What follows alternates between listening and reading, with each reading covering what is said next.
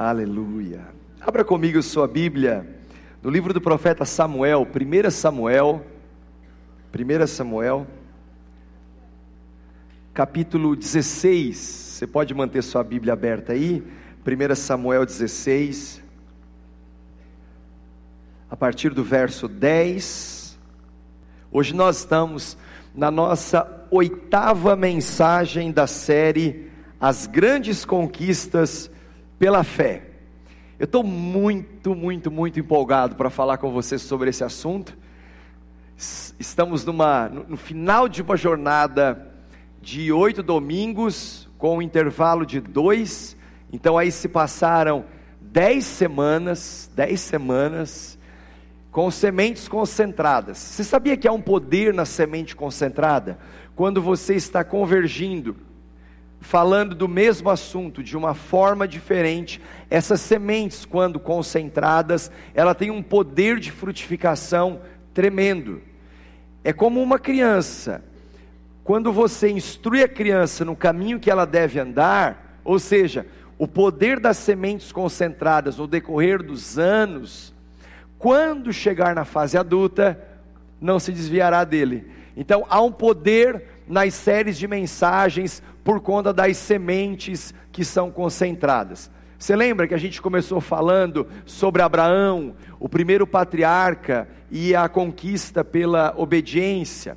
Falamos também sobre Isaac, a segunda mensagem da série, a pastor André ministrou essa mensagem, falando sobre a conquista pela persistência, segundo patriarca. Depois nós falamos sobre Jacó, a conquista pela perseverança a terceira mensagem. Na quarta, foi a vez de José, filho de Jacó. Nós falamos sobre a conquista pela excelência, falamos sobre Moisés, a conquista pela fidelidade, Josué, sucessor de Moisés, a conquista pela coragem, pastora Marisa falou sobre Débora, a conquista pela sabedoria, pastor Tiago falou sobre Josué, Uh, e hoje nós vamos estar falando na oitava e última mensagem da série sobre Davi e a conquista pelas lutas. Quem aqui quer passar por lutas? Levanta sua mão.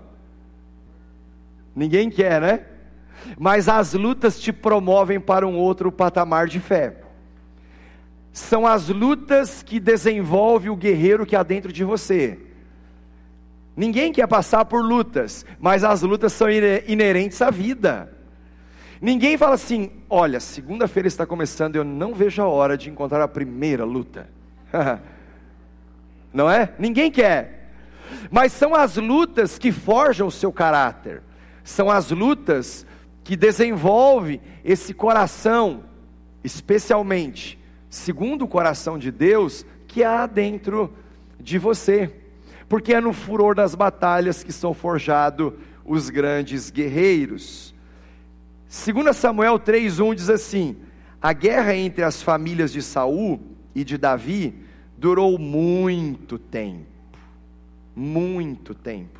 Davi tornava-se cada vez mais forte, enquanto a família de Saul se enfraquecia. Deixa a Bíblia aberta aí em 1 Samuel agora Queria só puxar a partir desse texto aqui de 2 Samuel. Pai, obrigado pela tua palavra, ela é tão poderosa, tão viva, tão eficaz. E eu quero te pedir agora, em nome de Jesus, libera o poder desta palavra sobre os nossos corações. Meu Deus, faz de homens e mulheres que ouvirem essa mensagem grandes guerreiros nesta geração. Oramos em nome de Jesus. Amém. Amém? Ninguém quer passar por lutas, mas quem já atravessou lutas e obteve vitórias? Todos nós. Passamos por adversidades e obtivemos vitórias. Passamos por situações difíceis, por desafios, e nós descobrimos o poder do guerreiro que há dentro de cada um. E eu quero falar sobre Davi um guerreiro segundo o coração de Deus. Quem foi Davi? Davi, filho de Jessé, nasceu em Belém por volta do ano 1040 antes de Cristo. Só um parênteses aqui. Eu espero muito que essa série de mensagens tenha te ajudado a passear um pouco pelas histórias bíblicas, porque elas focaram muito nos personagens, ok?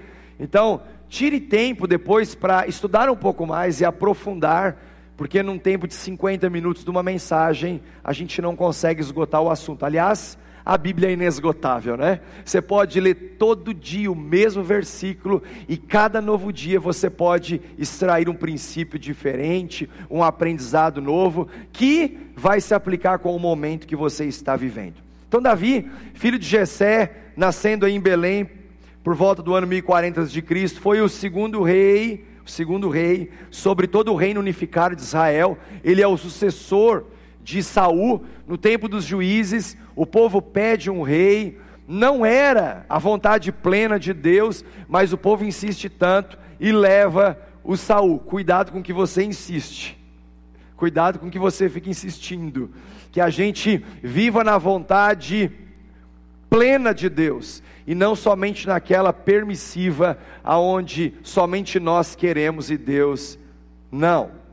Ele é o segundo rei de Israel como sucessor de Saul. Davi viveu por 70 anos, gerou sete filhos. Você conhece o filho mais famoso de Davi, que foi Salomão, constrói o templo. Davi foi pastor de ovelhas, foi músico, poeta, escritor. Davi foi profeta, juiz e rei. Davi fez muita coisa. Autor de vários salmos os salmos registram momentos distintos da vida de Davi, de vitórias, de auge, grandes conquistas, mas os salmos também revelam momentos de lutas que Davi passou, a hora que ele foi confrontado pelo pecado, a Bíblia não esconde isso. A história de Davi está registrada em várias orações nos salmos, então, momentos muito interessantes em que revelam dores, as suas fraquezas, momentos de tristeza profunda, como o momento que ele perde o seu filho, Absalão, enfim, tantos momentos que a Bíblia ela revela sobre a humanidade de um grande guerreiro. Então eu quero conversar com você hoje sobre a conquista por meio das lutas. Davi foi o maior rei de Israel. Agora, o, o, o bom da história é que Davi começa bem, mas principalmente termina bem. No fundo, no fundo, não importa como você começa, o que conta é como termina. Então, Davi começa bem, mas termina bem. Mas no meio do percurso, ele teve uma mancha no seu currículo, ou algumas manchas no seu currículo. Você vai ver Davi tendo registro de um assassinato, Davi tendo registro de um adultério, mas sabe o que é lindo? O poder da palavra que recupera uma pessoa que aparentemente está perdida. Então deixa eu te dar uma palavra: recupere-se. Há esperança para o perdido. Você sabia que nos últimos oito anos o número de pródigos dobrou? Oito anos. Os números mostram que eram 11% pessoas que um dia vieram para Jesus, conheceram o poder da família da fé, tiveram experiências com Deus, mas por algum motivo se afastaram, seguiram outro caminho, escolheram viver a vida do seu jeito. Via de regra, o principal motivo é essa palavra aqui, ó. Lutas. Porque na hora das lutas, você tem uma escolha entre dois caminhos. Ou você escolhe o plano de Deus no meio das lutas, ou você escolhe o plano do inimigo também para as mesmas lutas que você está enfrentando. Para cada luta, há sempre um plano de Deus que você pode seguir, ou optar por seguir o plano do inimigo. Esse é um dos principais motivos que fez com que o número de pródigos, de pessoas que se afastaram, que se desviaram dos caminhos do Senhor, tenha dobrado, passando de 11 para 22% em apenas oito anos. Aqui só um adendo. A importância dos pequenos grupos numa igreja saudável que cresce e se multiplica. Quanto mais a igreja cresce, menor ela deve ser através dos encontros de casa em casa. A importância de você ser um líder de pequeno grupo, porque você ajuda outras pessoas a se fortalecer na caminhada da fé. A importância de você não desistir. Você sabe por que um líder de pequeno grupo desiste? Por conta das lutas. Geralmente as pessoas desistem de alguma coisa por conta das lutas. Mas hoje Deus te trouxe para esse culto para te provar que as lutas é a sua maior oportunidade de se tornar um grande conquistador e deixar que o verdadeiro guerreiro seja revelado e ele está dentro de você. Amém? Você está comigo aqui? Davi, uma das figuras mais preeminentes da história do mundo e também dos nomes bíblicos, mas não foi sempre assim. Ele começa como um anônimo, uma pessoa que não era notada, ninguém havia notado. Ele começa como um jovem, filho caçula de Jessé, um pastorzinho de ovelhas, mas uma coisa Davi aprendeu desde muito cedo: escolher bem as suas lutas. Todos nós temos lutas, mas a exemplo de Davi e a exemplo do apóstolo Paulo, que a Bíblia diz que ele combateu o bom combate, acabou a carreira e guardou a fé, eu e você devemos escolher bem as lutas que nós entramos. Porque as lutas que nós entrarmos, nós temos que entrar para ganhar. Nós temos que entrar para vencer. Nós temos que entrar para superar, a começar pelos nossos próprios limites. Meu irmão, entenda que o inimigo vai esconder o seu destino atrás do seu medo. Você está passando por algum momento de medo por conta das lutas que está enfrentando? Saiba, atrás desse medo está o seu destino. Atrás desse medo está a maior oportunidade dos seus melhores anos. Satanás quer te posicionar face a face com o seu medo. Mas a hora que você descobrir uma chave de acesso de que você não tem autoridade sobre aquilo que você não confrontar, se você descobrir essa chave, você vai olhar para as lutas como a sua promoção no reino de Deus. Ninguém tem autoridade sobre aquilo que não confronta. Por isso que seguidamente as pessoas vivem de luta em luta e geralmente as mesmas lutas, porque não conseguiram vencer face ao medo que está lhe afrontando. Então decida confrontar aquilo que te afronta, porque por trás do confronto, daquilo que te afronta, está uma autoridade que será estabelecida sobre aquela área, sobre aquele assunto ou sobre qualquer outra coisa. E Davi nos ensinou lutas que ele escolheu entrar e que eu e você devemos escolher entrar, mas entrar para ganhar. Então eu quero, junto com você, descobrir quais lutas foram essas que Davi entrou e escolheu vencer cada uma delas. 1 Samuel, capítulo 16, abra aí a sua Bíblia comigo. 1 Samuel 16, a partir do verso 10 versos 10 e 11 diz assim: Jessé levou a Samuel sete de seus filhos, mas Samuel lhe disse: O Senhor não escolheu nenhum destes. Então perguntou a Jessé: Estes são todos os filhos que você tem?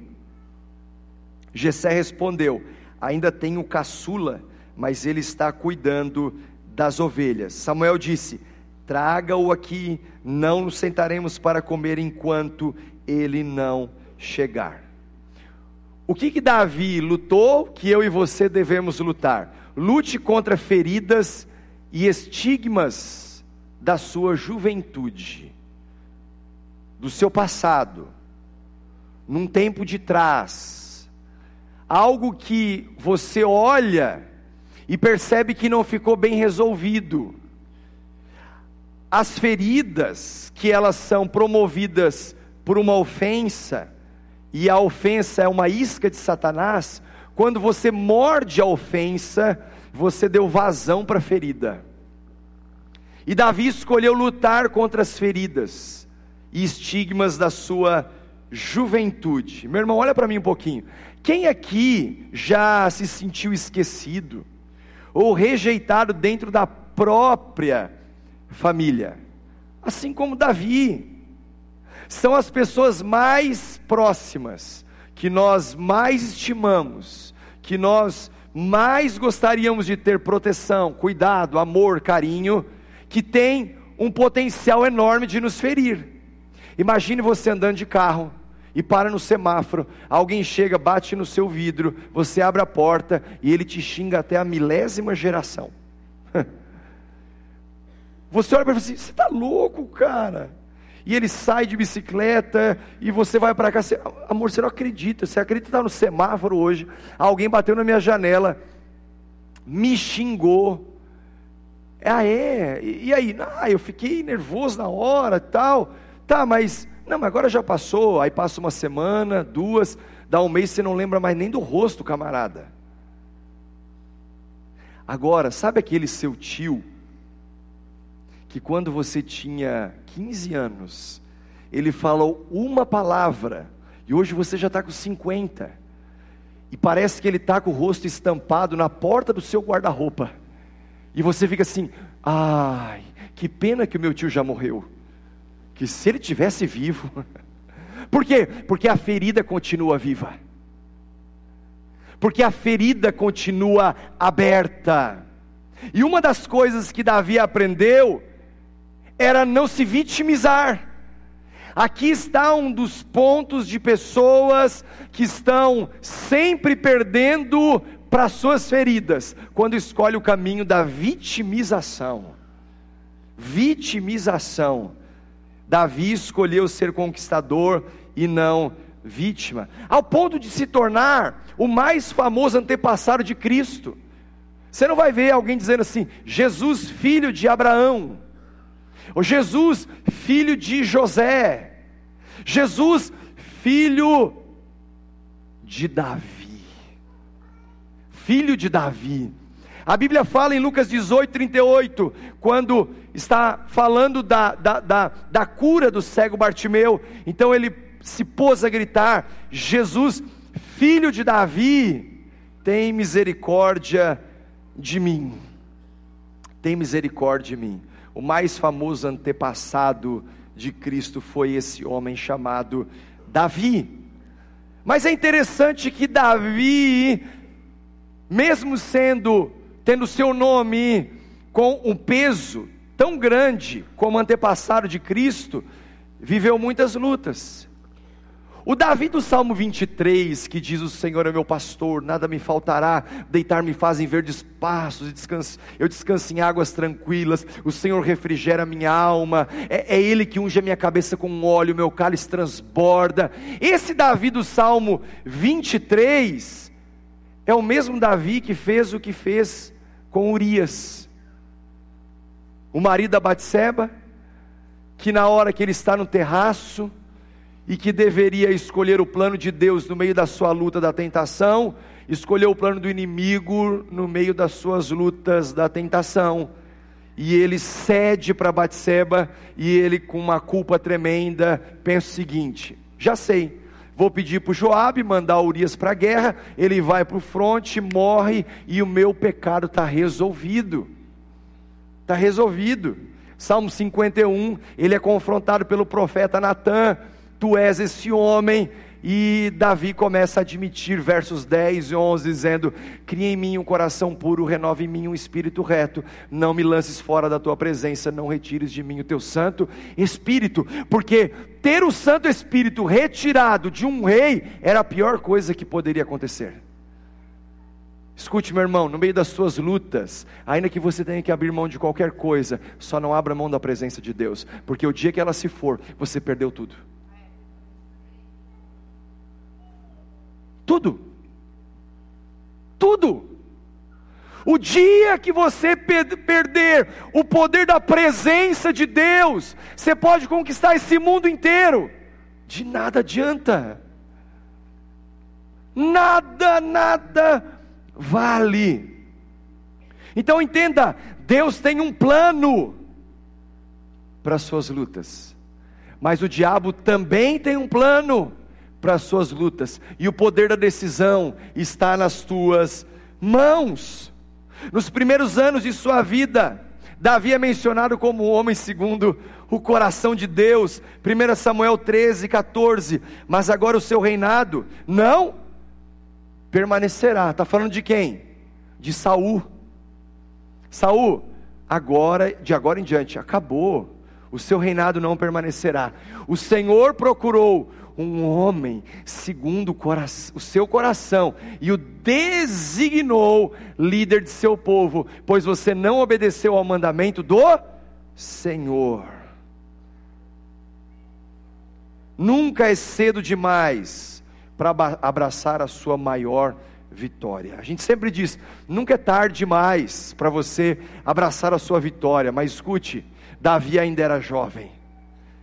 Ei, nunca é cedo demais para você crer nas promessas de Deus. Não estou falando de idade, eu estou falando de um tempo de caminhada. Você está chegando agora nessa jornada de fé. Escute não é cedo demais para você crer no poder da vitória que Deus tem reservado para você.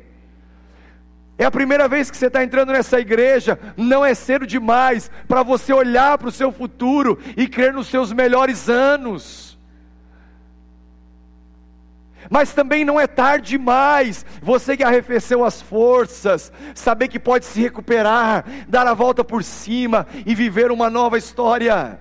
Então nunca é cedo demais e nem tarde demais para você abraçar a maior vitória da sua vida.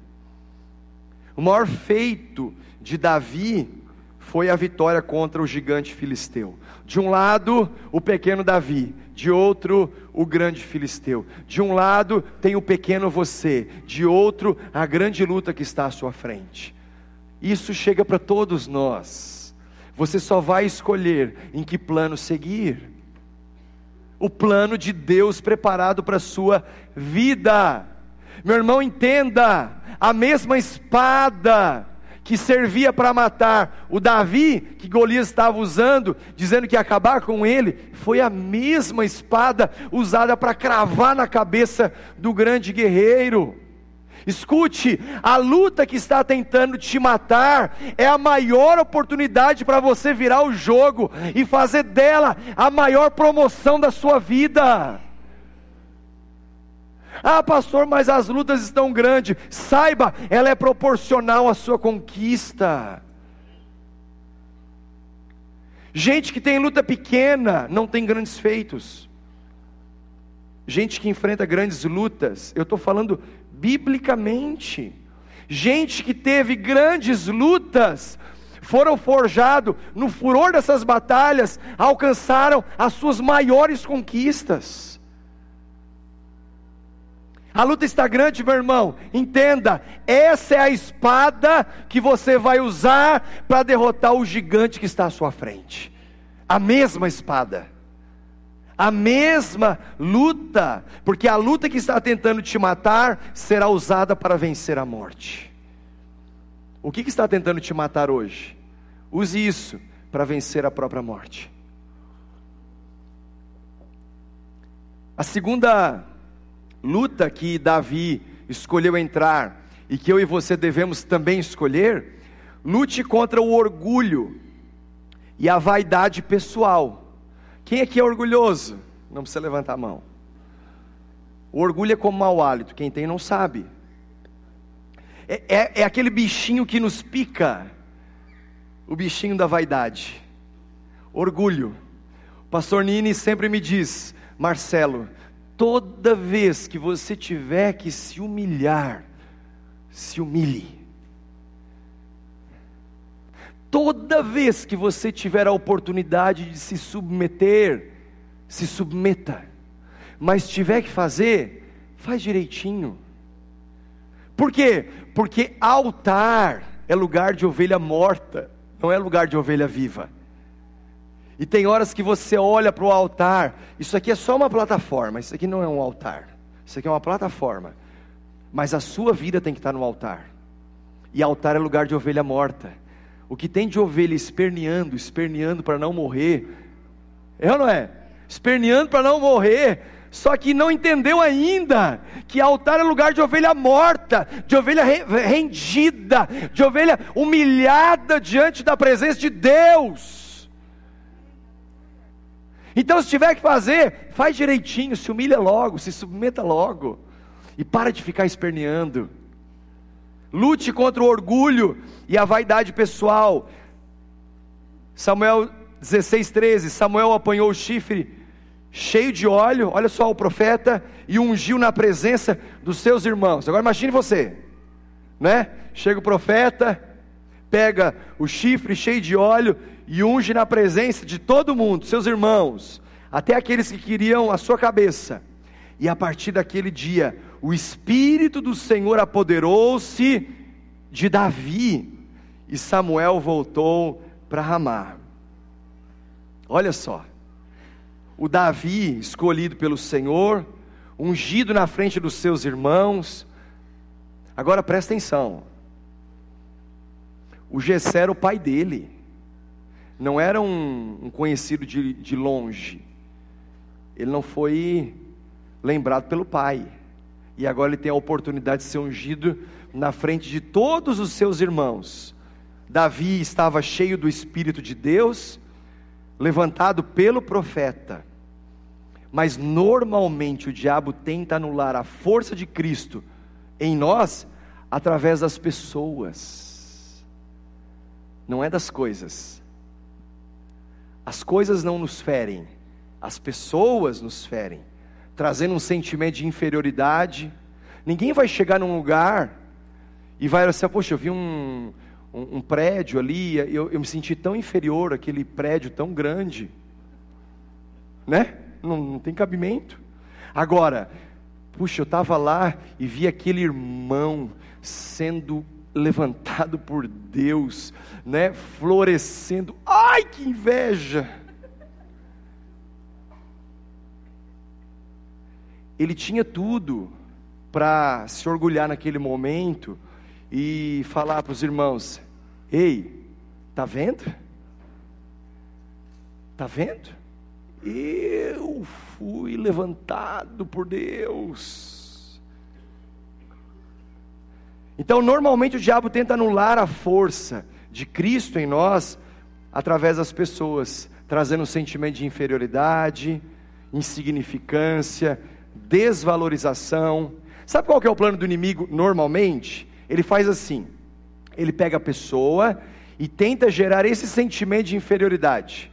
Então vamos pegar o exemplo do Davi. Davi, que tinha um plano de Deus na sua vida, que estava pastoreando as ovelhas da família no, no, no pasto, né? E aí chega o profeta Samuel em casa e pergunta: Jessé, Deus me mandou aqui porque eu vou ungir o novo rei de Israel. Ah, os irmãos, opa, Maravilha. Primeiro, não, não é esse aqui. Segundo, não, não, não, não também não é nesse aí. Tá, mas não tem mais ninguém. Hum, eu acho, parece que tem um aí, o, o Davi, né? Então, manda para cá. Aí chega o Davi, hum, é esse aí mesmo. É esse aí mesmo. O diabo ele faz o seguinte e começa a soprar no ouvido dos Davis dessa geração. Tá vendo? Seu pai nem lembrou de você. Olha, ele prefere os seus outros irmãos. Ele não acredita que você é um potencial para assumir como rei de Israel. Hum? Você viu na hora que você entrou? Seus irmãos até torceram o bico. E na hora que o, o Samuel foi pegar o chifre e derramar o óleo, teu pai fez assim, ó. Hum, hum, hum. E começa a plantar sementes de inferioridade.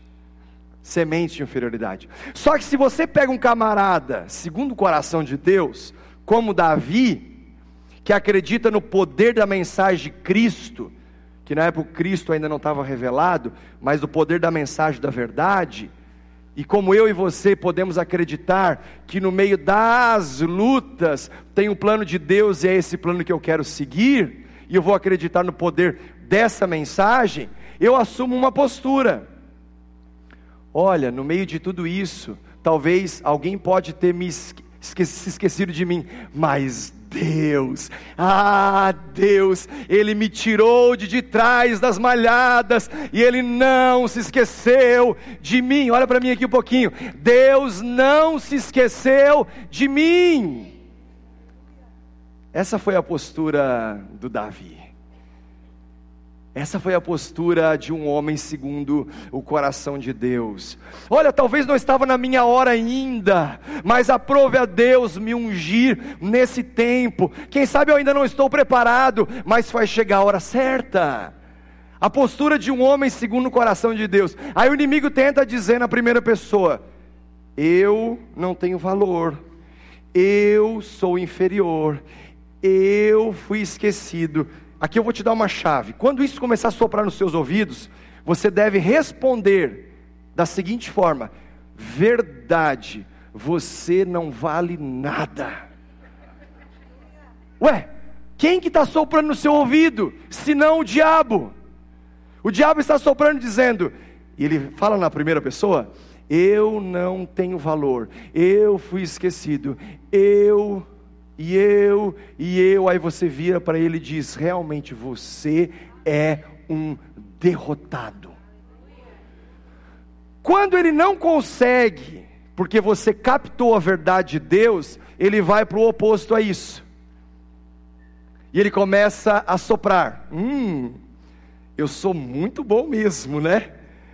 Ué, o primeiro irmão não foi, o segundo não foi. Ah, eu sabia que eu ia passar pela prova dando glória a Deus e você ainda ia me ver sobre a carne seca. É ou não é? Ele começa a dizer assim: não, peraí, então já que eu não sou nada, eu acho que eu sou é tudo. Eu sou demais. Meu Deus. Uau, como eu me orgulho da minha humildade. Olha como eu sou excelente. Sai do extremo da inferioridade e ele quer te pegar de algum jeito, ele te joga no outro lado, o oposto a isso, trazendo o bichinho do orgulho para picar o seu coração. Pensando você, eu sou a última bolachinha do pacote, eu sou insubstituível, eu sou inigualável, eu sou insuperável, eu sou Aí o diabo que vai lançando isso, e você se depara com uma agulha de Deus chegando e fazendo assim, ó. E furando o nosso balão. Porque a gente tem que tirar aquilo que está inflando o nosso ego. O nosso ego a nossa arrogância e a nossa soberba.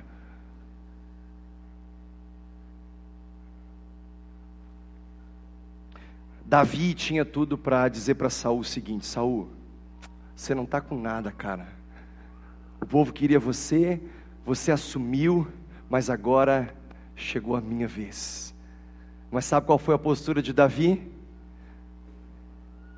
O Saul está sentado no trono mas está mesmo, o cara quer me matar, ele quer acabar comigo.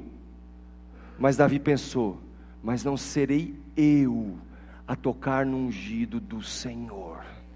Se Deus que tiver, tiver que tratar com ele, é a mão dele que vai tratar com o seu, não é a minha. Inclusive o próprio Davi, quando errou, quando caiu, quando tropeçou, Deus deu para ele três opções do juízo. E sabe qual ele escolheu? Caiu eu nas mãos de Deus e não na mão dos homens. Porque apesar de saber do poder fulminante desse Deus, a misericórdia dele não se compara com a misericórdia dos homens caio eu nas mãos de Deus e não na mão dos homens. Versos 14 a 17: O Espírito do Senhor se retirou de Saul, e um espírito maligno vindo da parte do Senhor o atormentava. Os oficiais de Saul lhe disseram: Há um espírito maligno mandado por Deus te atormentando, que o nosso soberano mande esses seus servos procurar um homem que saiba tocar harpa. Quando o espírito maligno vindo da parte de Deus se apoderar de ti, o homem tocará harpa e tu te sentirás melhor. E Saul respondeu aos que o serviam: Encontrem alguém que toque bem e tragam-no até aqui. Saul endemoniado, e vem a palavra dizendo: procura alguém que toque harpa. E eles começaram a procurar alguém que tocava harpa. Uma das facetas do orgulho e da vaidade pessoal é uma palavrinha chamada resignação. Uma pessoa resignada é aquela que sabe fazer o bem e não faz, e lava suas mãos, e deixa com que os outros resolvam os seus próprios problemas. Resignação é deixar os saús lidarem com seus próprios demônios e não tocar a harpa para libertá-los. Isso é resignação. A terceira luta que Davi escolheu entrar e que eu e você devemos escolher também, lute sem perder a sua identidade e as suas qualidades. Você é único, singular. Deus deu a você dons, talentos, habilidades, qualidades, virtudes de um jeito ímpar. Verso 16 de 1 Samuel, verso 18 de 1 Samuel 16. Um dos oficiais respondeu: Conheço um filho de Jessé, de Belém, que sabe tocar harpa. É um guerreiro valente, sabe falar bem, tem boa aparência, e o Senhor está com ele. Olha só, Davi era artista, Davi era músico, ele era uma pessoa com muito vigor, Davi era um guerreiro, Davi era prudente, Davi era gentil e Davi era um homem segundo o coração de Deus. Então entenda, não deixe que as batalhas da vida lhe roubem a sua beleza interior e suas qualidades e habilidades exteriores. As lutas têm que te fazer um guerreiro, mas não pode te fazer um homem de coração duro. As lutas têm que te fazer uma pessoa mais calejada, mas não pode encher o seu coração de calo. As lutas, elas têm o poder de te tornar uma pessoa mais forte, mas as lutas não pode tornar o seu coração inacessível. As lutas, elas têm que te levar ao quebrantamento e não ao endurecimento. Então Davi era artista, músico, gentil, mas as lutas fizeram desse homem um grande guerreiro, sem perder as qualidades e a sua identidade em Deus. Então não se perca diante das lutas da vida. Tiago capítulo 4, verso 17, falando um pouco mais sobre resignação. Portanto, pensem nisto: quem sabe que deve fazer o bem e não faz, comete pecado. A partir do momento que você tem a solução de um problema e escolhe se omitir a isso, você acabou de cometer um pecado. Resignação. Deixa que o Saul lide com os demônios dele. Se a sua mulher está passando por um problema e você tem a solução, mas ela já te fez tanta coisa que você diz assim: quer saber? Ela que se vire, sabe fazer o bem e não faz, pecou o seu amigo, seu colega de trabalho, está passando por um momento difícil, uma luta tremenda, e você tem a chave para mudar esse quadro, sabe fazer o bem e não faz, diz: Saul, você que lide com os seus demônios, pecou. Pensa só, meu irmão, o Saul queria acabar com Davi, ele teve algumas oportunidades de matá-lo e resolveu o problema. Toda vez que Saul ficava endemoniado, eles mandavam chamar quem? O arpista. E Davi começava a tocar, e os demônios saíam de Saul. Eu imagino Davi tocando, ele podia dizer assim: "Ai, demônio, fica aí, acaba com esse homem". Mas ele tinha que cumprir a vontade de Deus, porque eu sei fazer o bem, e se eu não fizer eu vou pecar, mas não saia dele. Você sabe fazer o bem e não faz, comete pecado. Uma das coisas que eu mais tenho trabalhado com a minha equipe é que Deus nos chamou para sermos resolvedores de problemas. E Deus não nos chamou para dar mais problema. Esse mundo já está cheio de problemas. Não seja você mais um que vai criar outro problema. Seja você que, no meio dos problemas e das lutas da vida, foi chamado para resolver inúmeros problemas. Porque você sabe fazer o bem, então faça e abandone o pecado da resignação. Quem se esquecer de quem de fato é, poderá se tornar qualquer pessoa. Não se esqueça quem você é de fato, para não tentar ser uma pessoa que Deus não chamou você para ser. Davi escolheu suas lutas, faça como ele, lute contra críticas e julgamentos de familiares. É nesse ambiente familiar que surgem as maiores críticas e julgamentos que podem ferir e paralisar você para sempre ou por um bom tempo. Você não deve lutar contra os críticos, você deve lutar contra as críticas. A crítica não a mulher crítica, a, crítica feita por uma pessoa que é crítica. É, é contra essas críticas que você deve ter um posicionamento. É contra esses julgamentos, especialmente de pessoas próximas, que você deve ter um coração quebrantado, verso 28 de 1 Samuel 17. Quando Eliabe, o irmão mais velho, ouviu Davi falando com os soldados. Quem é o Eliabe, meu irmão? Quem que é o Eliabe?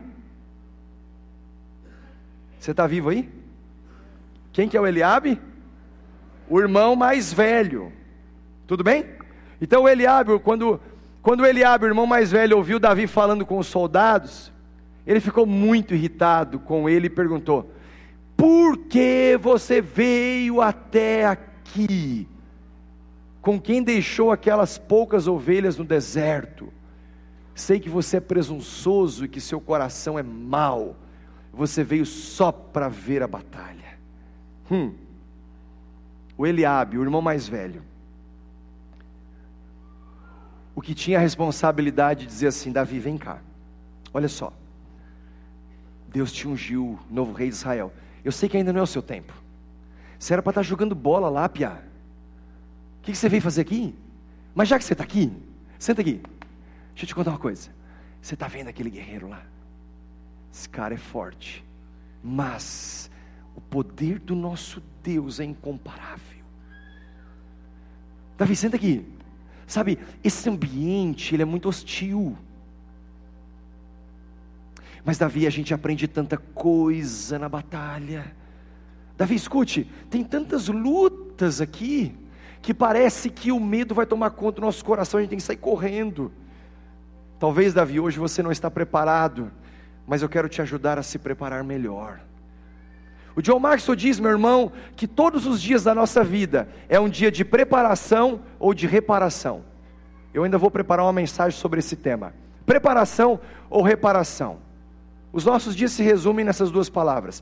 Ou você está se preparando para amanhã, ou você está reparando por ontem. Todo dia. Hoje é domingo. Todos que estão aqui, ou estão se preparando no primeiro dia da semana para a nova semana, ou estão aqui reparando o que fez a semana passada. Primeiro domingo do mês, novo mês começando, vai para a ceia ou está renovando a sua aliança para mais um mês, ou está lidando com a culpa e tendo que reparar pelo mês que passou. Escute, escolha viver todos os dias da sua vida um dia de preparação. Se tiver que reparar, repare. Se tiver que voltar atrás, volte. Não passe em branco pelas suas falhas. Passe a limpo cada uma delas, mas viva todo dia como um dia de preparação. E era assim que Davi estava vivendo, ele estava se preparando para o seu futuro. Espera aí, os irmãos estão lá na guerra. Ah, deixa eu ver esse negócio de perto. Eu sei que ainda sou novo, não está na hora ainda, mas eu já tenho que começar a aprender. Pelo menos eu preciso descobrir aquele ambiente.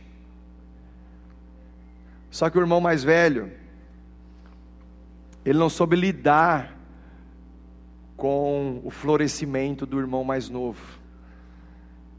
Meu irmão, você é um irmão mais velho de alguém que está aqui nessa família, a sua palavra tem um peso enorme, ela tem, um, ela tem uma importância tremenda. Escute, tem pessoas que estão chegando na caminhada de fé, que tudo que ela, que ela não precisa ouvir são as suas palavras de frustrações, por conta que no meio das lutas, você talvez escolheu o plano errado.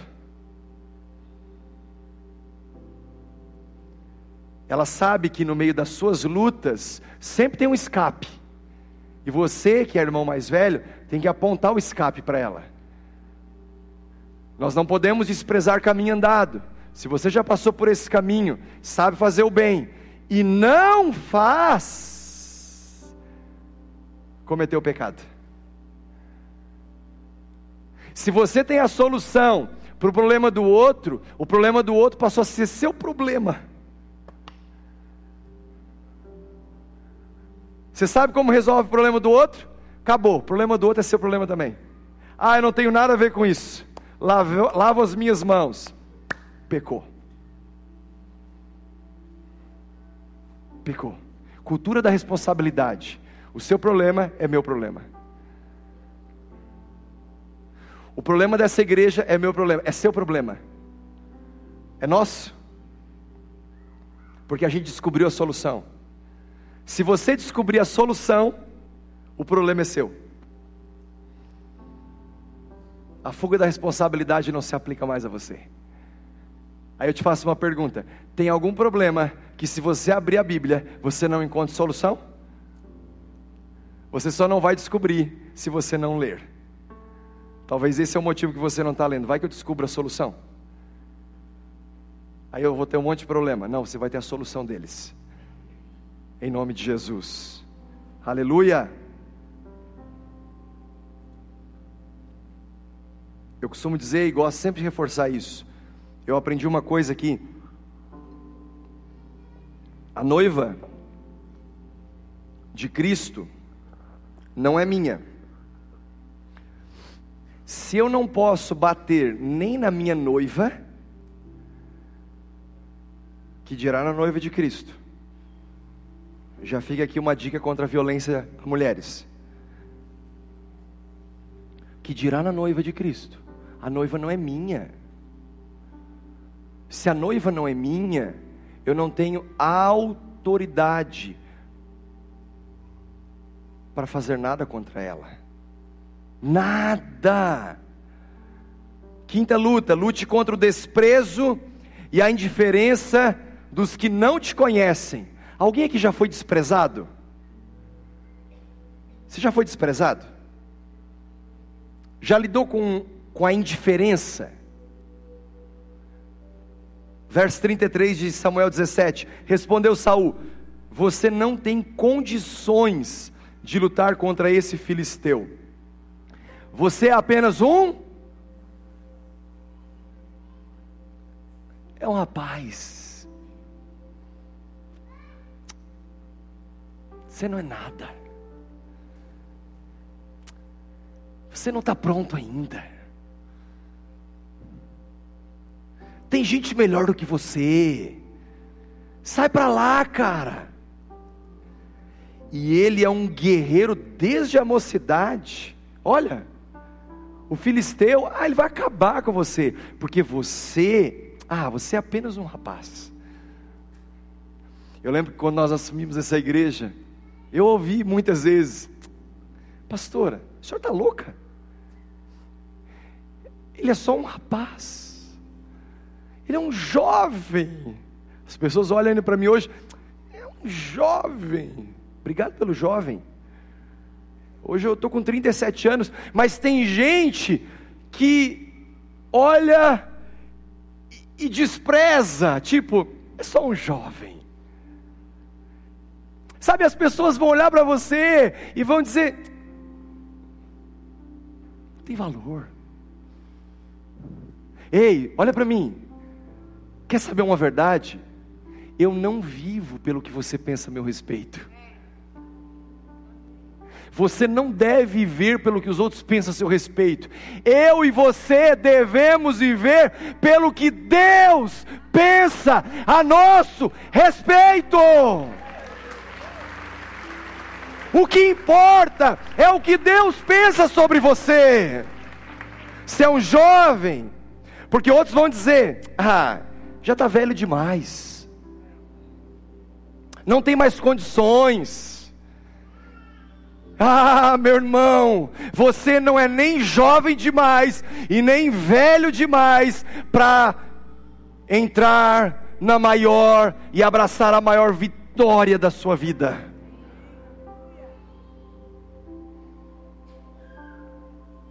Então lute contra o desprezo e a indiferença. O próprio Paulo recomendou isso ao seu jovem discípulo Timóteo, para que ele não se perdesse nessa luta do desprezo, da indiferença, verso 12 de 1 Timóteo 4: Ninguém o despreze pelo fato de você ser jovem, mas seja um exemplo, um exemplo para os fiéis na palavra, no procedimento, no amor, na fé e na pureza. Dois erros que nós não podemos cometer em hipótese alguma. Primeiro, aceitar o desprezo pela sua juventude ou pela sua velhice ou pelo que você representa, ou pelo que você faz ou deixou de fazer. Isso é um erro. E o segundo erro, valorizar o oponente pela aparência. Meu Deus, ele é muito grande. Essa, essa luta, ela, ela não vai dar para mim. Meu irmão, entenda: se essa luta não der para você, você não estará nessa luta. Deus nunca vai te dar uma luta maior do que a sua capacidade. Se você está hoje numa luta, e eu não sei qual é, saiba, tem solução. Qualquer luta que você está, tem saída. Tem saída, tem escape. E para terminar, Lute com a identidade própria e com as suas próprias armas. Não lute com, as, com a minha identidade. Não lute com as minhas armas. Deus te fez singular. Versos 39 e 40 de 1 Samuel 17. Davi prendeu sua espada sobre a túnica e tentou andar, pois não estava acostumado com aquilo e disse a Saul: Não consigo andar com isso, pois não estou acostumado. Então tirou tudo aquilo e em seguida pegou o seu cajado, escolheu no riacho cinco pedras lisas, colocou-as na bolsa, isto é, no seu alforje de pastor, e com a sua tiradeira na mão, aproximou-se do filisteu. Davi deixou o que era para os outros e pegou o que era para ele. Se ele lutasse com a armadura de Saul, aquela armadura traria peso, traria limitações, aquela armadura o tornaria incapaz. Então ele coloca a armadura e ele pensa: Uau, isso aqui não foi feito para mim. Quando ela foi construída, não foi pensada em mim. Quando ela foi terminada, ah, era para outra pessoa. Então, já que eu não estou conseguindo com isso, eu vou tirar o que não foi feito para mim, e eu vou pegar, mesmo que seja aquelas cinco pedrinhas do leito do rio, porque essas sim, elas foram preparadas para mim. E se elas foram preparadas para você, é a arma certa que Deus vai usar para que você vença todas as lutas que estão à sua frente. Não adianta você olhar para o seu vizinho e tentar repetir o comportamento dele numa luta que você está vendo ele vencer. Porque a luta que, ele, que você está vendo ele vencer, com o comportamento que ele está tendo, ela é específica com a identidade e as armas que Deus colocou nas mãos dele. Então você precisa tirar a armadura de Saul e pegar as suas cinco pedrinhas do leito do rio e saber se foi isso que Deus preparou, qualquer luta que você enfrentar, ainda que seja o gigante filisteu, o Golias, você vai vencer. Eu quero orar com você, fica de pé. Lutar como se fosse outra pessoa vai destruir você. Pare de lutar como se você fosse outra pessoa. Isso é destruição. Sua identidade e suas armas te fortalecem. E eu quero terminar nesses próximos e últimos minutos orando por pessoas que estão enfrentando uma grande luta, talvez a maior luta da sua vida. Quem sabe, se a pessoa que está do seu lado conhece a sua luta, você pensa assim, mas é tão pequena para ela.